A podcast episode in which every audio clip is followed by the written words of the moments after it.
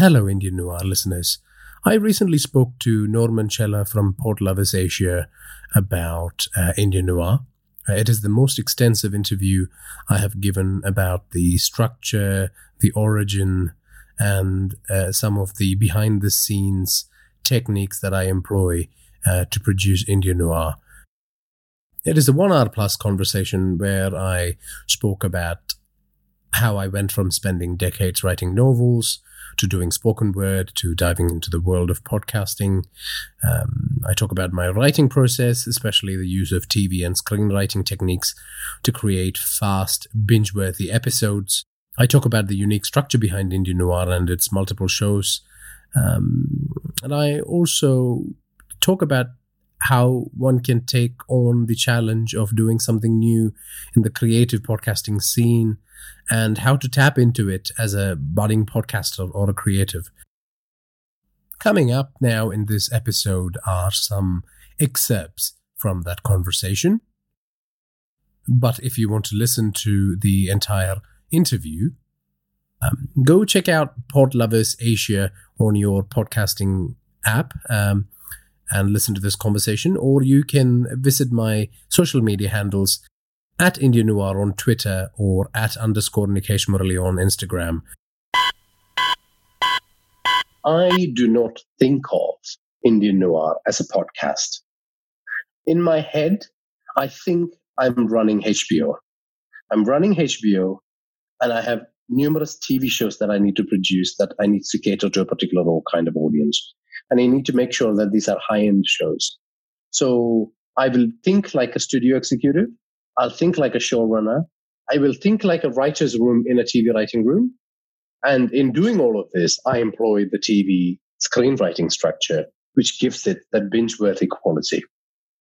I think the engine now and going on to the future will be the same. And the reason for that is TV writing, television is the most superior, supreme form of tea, of storytelling, full stop. That is the big fish in the ocean. Everything else comes below it. It's because of its potential to marry narrative, music, and visuals and be able to tell it in long form. Um, so I'm not going to um, clap on eternally about that because that's obvious. Yeah. But I, my thought always was, how can we replicate this in the podcasting environment?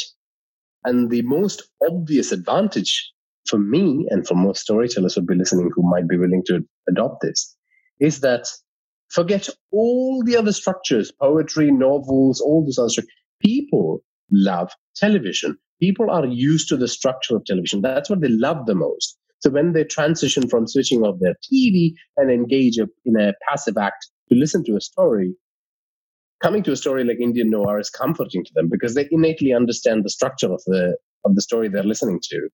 They're just switching from one TV show they can see with their eyes to a TV show that's in their ears. That's that's what I would like to say broadly about the structure of Indian noir. Could you tell yeah. me maybe walk me through the structure and could you tell me why did you do it like that? Sure. Yeah. Yeah. Um, so my goal uh, was to operate in that genre, but then look at what kind of structures were popular within those genres in the general podcasting and storytelling scene. And it was very clear to me that the epistolatory story st- structure, which is uh, uh, people reading the experience of someone mm. uh, going through a paranormal um, uh, experience, that was very popular. So that's why I instituted Indian Noir X, uh, which is a collection of uh, paranormal uh, experiences that people have shared with me over the years. And I have got a huge repository of this, 50 plus, because I've actively asked people, and I've, because I've always been, always been intrigued by the supernatural.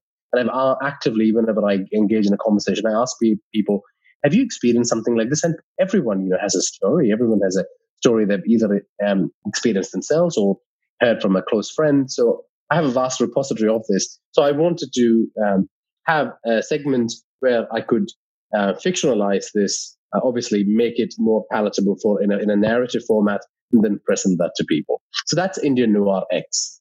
And then I have Indian Noir One Shot, which uh, in, in simplest terms is your classic horror short story that you know, is is the is the biggest uh, seller in the horror genre in literature.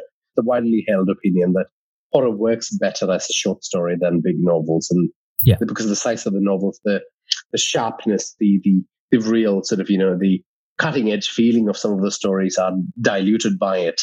Format exists as well.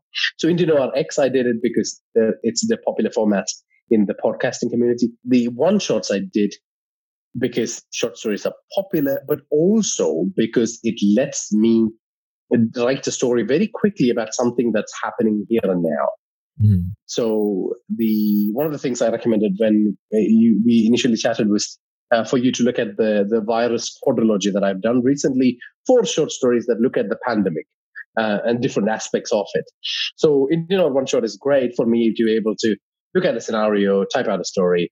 So um, to give you an example, transmission is one of the stories in, in, in the quadrilogy, which is about this boyfriend and girlfriend during the pandemic. They decide to go and isolate themselves and they have sex. And through this, the virus is transmitted it becomes this fungoid body horror story uh, that is a way to examine.